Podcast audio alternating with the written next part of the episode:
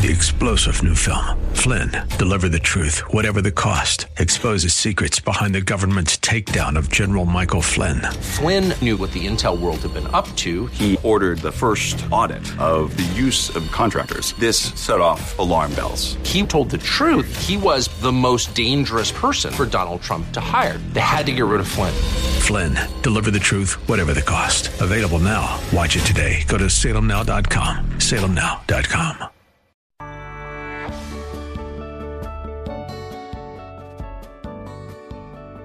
Like Bob on Facebook at facebook.com slash Bob Burney Live.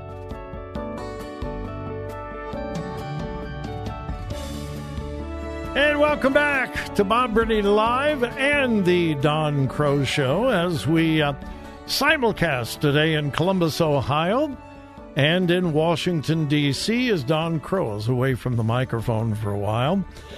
Well, the attention of the entire world has been on the events in Israel and the surrounding areas.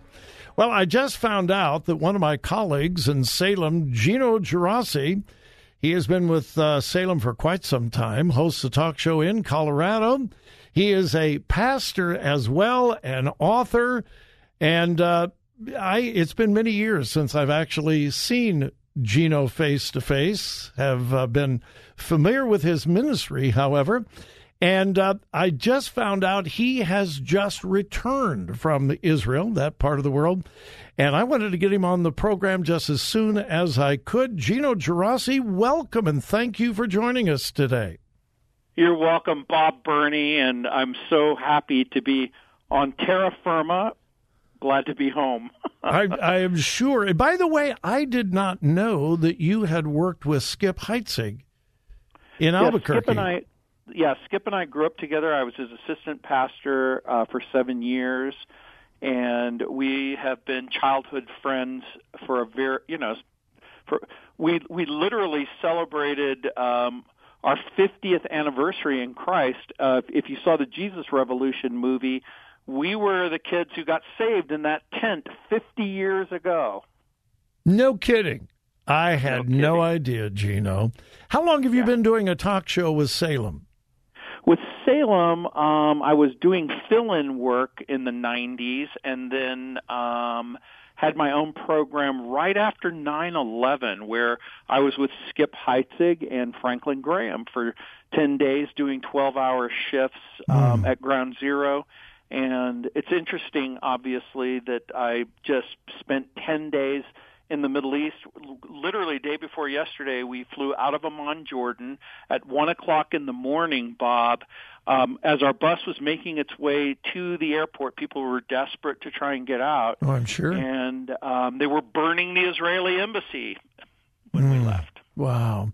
All right, tell us what you were doing in Israel. When were when were you there?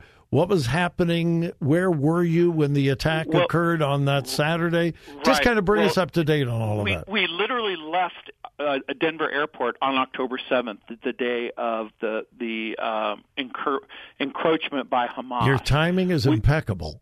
Yeah, and so oddly enough, for the very first time, I've been to Israel many, many times. But for the first time ever, Bob, we flew into Amman, Jordan. We did not fly into Tel Aviv mm-hmm. because the the trip that we were doing was a Bible tour. We were going to spend four days in Jordan, visiting Petra and Jerash, sure. and uh, seeing some of the sights of Jordan. My son loves, loves, loves uh, some of the biblical history there. We plan to make our way to the Israeli border um, and then finish our tour. But by the time we got there, um, the war had broken out. We were unable to make our way uh, to the border because the border was closed, and um, so we wound up uh, going throughout Jordan, but we followed the ancient, what's called the Desert Highway or the King's Highway mm-hmm. on the eastern border of Israel. And so we spent um, 10 days in Jordan going up and down. We only had access to the, you know, for the most part, um, uh, Jordanian news broadcasts, and so we we like the rest of the world watch the events unfold uh, just about 27 miles from on the other side of the border. But many people that we talked with were trying to leave Israel because telev- you know many tours were taking place. People had to abandon their tour, right, uh, right. try to make it to the Jordanian border. Some got across, some did not. As you realize, just a, even a few days ago, many of them made their way to Joppa, where a ship was procured by the United States government. They took a number of the, the visiting pilgrims from Joppa to Cyprus, where people were able to fly out of Cyprus to their various destinations. What was the attitude in Jordan? Uh, it's been I've been in Jordan and flew mm-hmm. into Amman. Um, and of all the, Arab countries surrounding Israel, Jordan has been very well, friendly is not exactly the word, but not as right, antagonistic as the others. What was the attitude within Jordan as guess, these events guess, were transpiring? Right. I guess the right way to answer your question, Bob, is it was across the board from militant uh, opposition to heartbreak and disappointment. Now, remember, I'm dealing with a bunch of tour people, right. and uh, w- while we literally were there, everybody canceled their tour. It, two right. weeks, three weeks, four weeks, five weeks. Now, as you can imagine, people who operate buses and and tours and t- the number one um, the number one source of income for Jordan is tourism. So remember, they were hurt very badly by COVID. They were starting to rebuild their tourist industry, and um, and so there are many many people who are deeply and bitterly disappointed at Hamas. But then you have what, when we were leaving, you remember there was a warning by Jordan's King Abdullah II after the explosion on Tuesday in the courtyard of Gaza's Al Ahli Hospital, which killed hundreds of people. Remember, the very first um, position that was taken was Israel had bombed a right, hospital. Right. Now we've since discovered that that is not true. But but again, what's interesting to me is blame doesn't take away the tragedy that's happened. Correct. But but the, there was a warning from Jordan's King Abdullah II. He said this war has entered into a dangerous phase which will plunge the region into an unspeakable disaster. Mm. And so then the Jordanian government announced three days of mourning after the hospital explosion. We were already there. They called it an Israeli massacre. Hezbollah in the north called for a day of revenge against their enemy. Hundreds of demonstrators uh, threw stones at the French and U.S. embassies in Beirut. And we were there when they were burning the Israeli embassy in, in Amman, chanting death to Israel. And all of the government closed all of their schools the day we left. The result of a lie, of the result of, of, propaganda. See, yes, it was a lie. But Bob, think of all of the tragic situations that have taken place in our own country based on a lie. Sure. Think sure. of hands up, don't shoot. Right. Think of the tragic circumstances surrounding uh, the the death in Minneapolis, as tragic as it was. But think about the way that that narratives are cast, the way people perceive that, and and then the consequences. What's interesting to me, Bob, is I suspect, I really do suspect that this bombing, even if it was by a rogue Palestinian group, is going to serve as a turning point in the way people perceive uh, what's going to happen because the way that they're characterizing it is facts and evidence no longer matter. If they've Correct. made up their mind that Israel is responsible, imagine the growing animosity, bitterness, and anger. Yeah, yeah. We're talking with Geno Geraci, who is uh, one of my Salem talk show host colleagues in Denver, Colorado. He is pastor of Calvary South in Denver.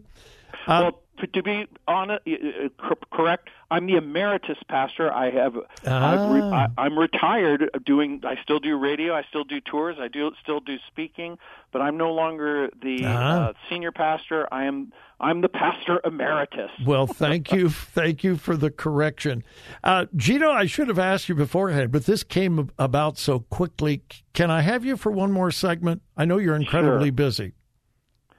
Sure. we can go another segment. Interesting. All right.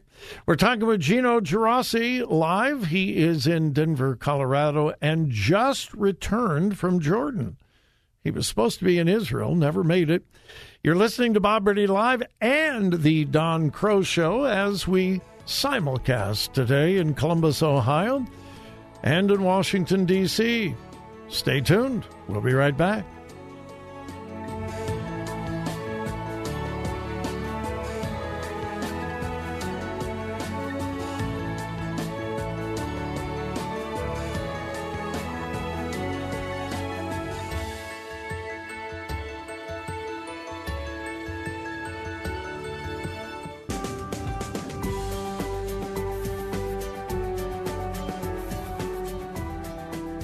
Follow Bob on Twitter at twitter.com slash Bob Burney Live.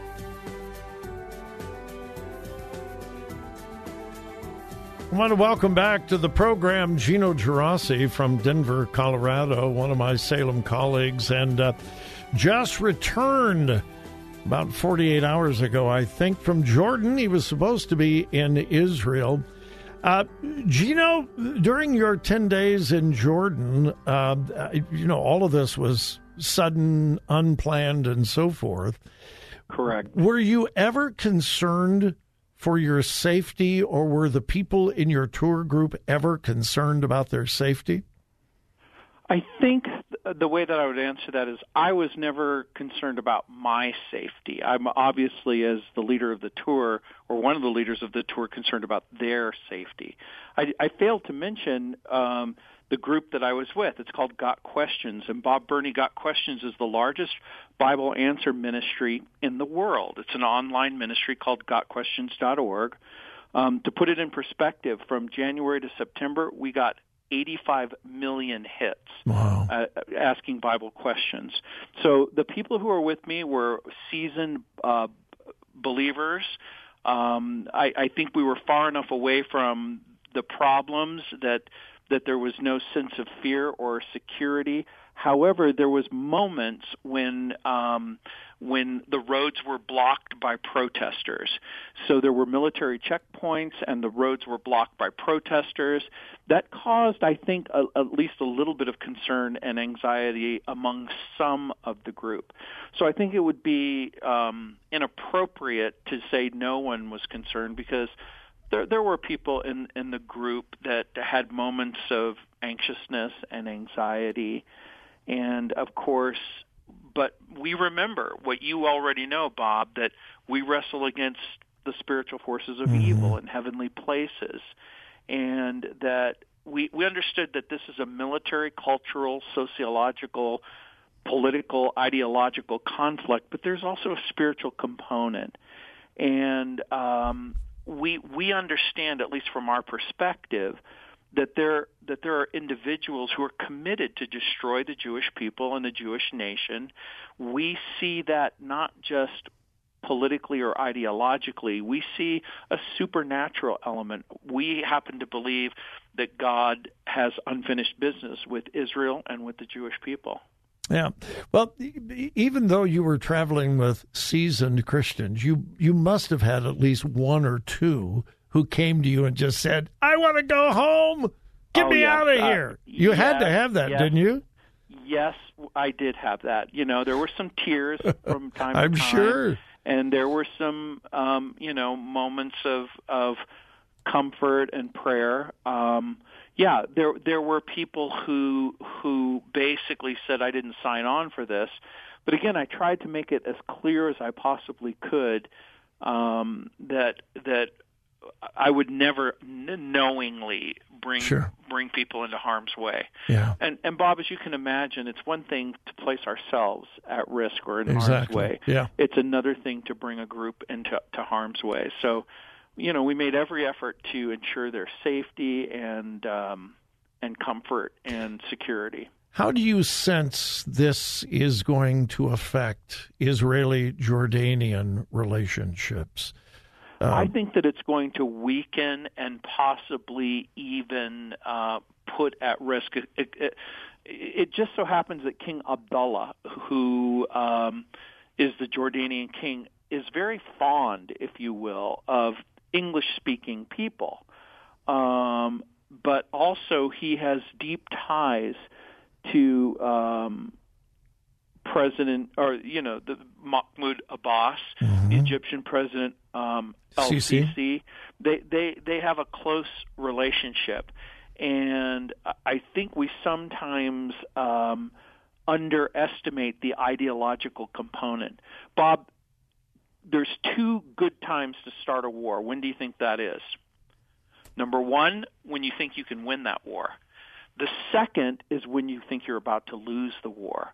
I think Hamas launched this because they were deeply concerned about the Abraham uh, Accords. Accords. They were yeah. deeply concerned that there was a growing shift away from uh, the Palestinian people, and that there was a, a growing uh, uh, commitment, if you will, that Israel will in fact exist. And so I suspect that they thought that this might be the perfect moment.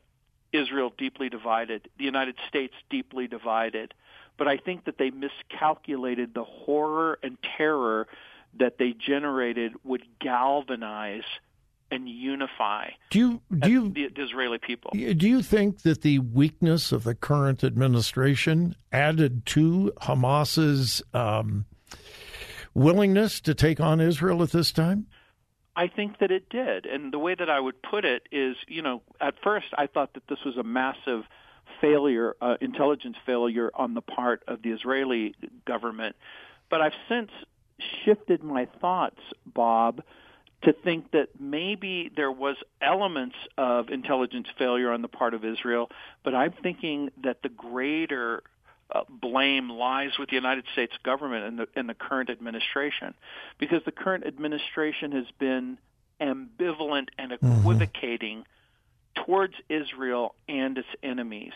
And again, think about it. A weakened, divided Israel, a weakened, divided United States um, embolden Hamas.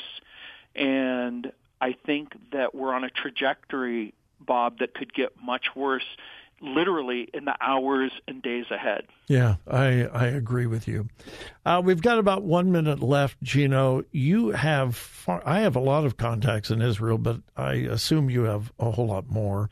Well, you're familiar with Joel Rosenberg, right? Yes, and yes. Joel Rosenberg and I have been friends forever. His mom and dad went to our church. Um, so Joel Rosenberg, I've I've been texting him the whole time that we were there, and we've been in communication to one another. But I have, yeah, I have strong. Um, how how there. how should we as American Christians be praying? And we've got probably thirty seconds. Thirty seconds. Here's what I would say: pray, pray, pray. Uh, give leaders on both sides wisdom, leading to peace through righteousness protect non-combatants, provide for their needs, protect and strengthen Christians and churches. Uh, there's a growing group of both messianic believers and Muslims are coming to Christ mm-hmm. um, at a greater time than ever. And I, I, I know this is going to sound hard. Give victory to Israel over those who want to annihilate her. Geno and Geraci, those who mourn. And with Geno, I, with that, I got to go. Thank you so much. I know you're tired, you're busy. Thanks for taking time to uh, for us. You are welcome. We'll be back with more Bob Burney Live and the Don Crow Show.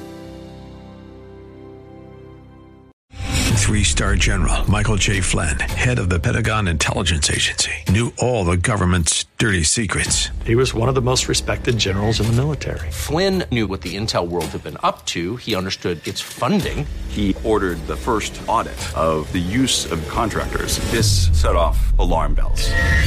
The explosive new documentary, Flynn, Deliver the Truth, Whatever the Cost, uncovers the facts behind this scandal. Flynn told the truth. He was the most dangerous person for Donald Trump to hire. I find out the worst enemy that I'm going to face in my life is right here in America. They took my assessment and they wanted me to change it. And I was like, I'm not changing it. They had to get rid of Flynn.